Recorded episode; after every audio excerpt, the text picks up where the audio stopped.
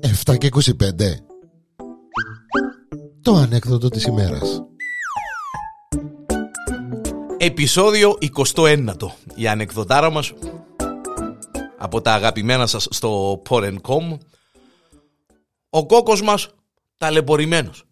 Σχισμένα τα ρούχα του Καταχταρμένος, γεματωμένος Ταλαιπωρημένος ε, Σκεφτικός ε, Φκένει από το αυτοκίνητο να πάει σπίτι μέσα στην ταλαιπωρία, ρούχα σχισμένα, χταρμένος, γεματωμένος. Εθωρεί τον ο γείτονας. Έχει το λαλί του. Έχει το, δεν μου κάνει. Εδώ γείτονα μου λαλί του. Ε, δεν μου κάνει ρε κουμπάρε. Λαλούμε καλά. Έχει τον ακόκο λαλί του. Ο γείτος. Τέλος είσαι έτσι ρε κουμπάρε. Δεν μου...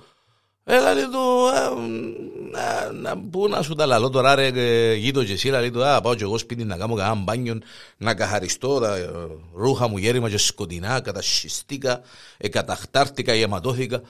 Να μου γίνει και ρε γείτονα, να μου γίνει και ρε κουμπάρε κόκολα λέει του και είσαι έτσι, ε.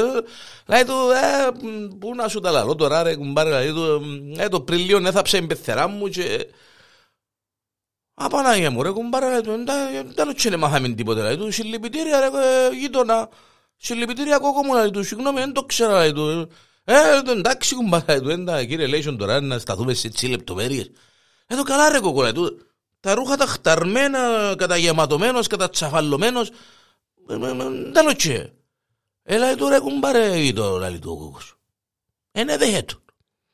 Μα επίσημος ένα, δεν δέχεται η καρτά να μιλώ σου, ε, κόρη μου μείνε για μένα σε θάψω, ε, τσιλούνται με οφιάρε, να έχταρνε με έκαμνε, με έφτιασε, έφα τη ζωή μου ρε γείτον. Έφα τη ζωή μου ώσπου καταφέρω να θάψω, που να μείνω γέρημα και σκοτεινά, αλλά κατάχταρε, μάδι έκαμε με γέρημα και σκοτεινό ρε γείτον.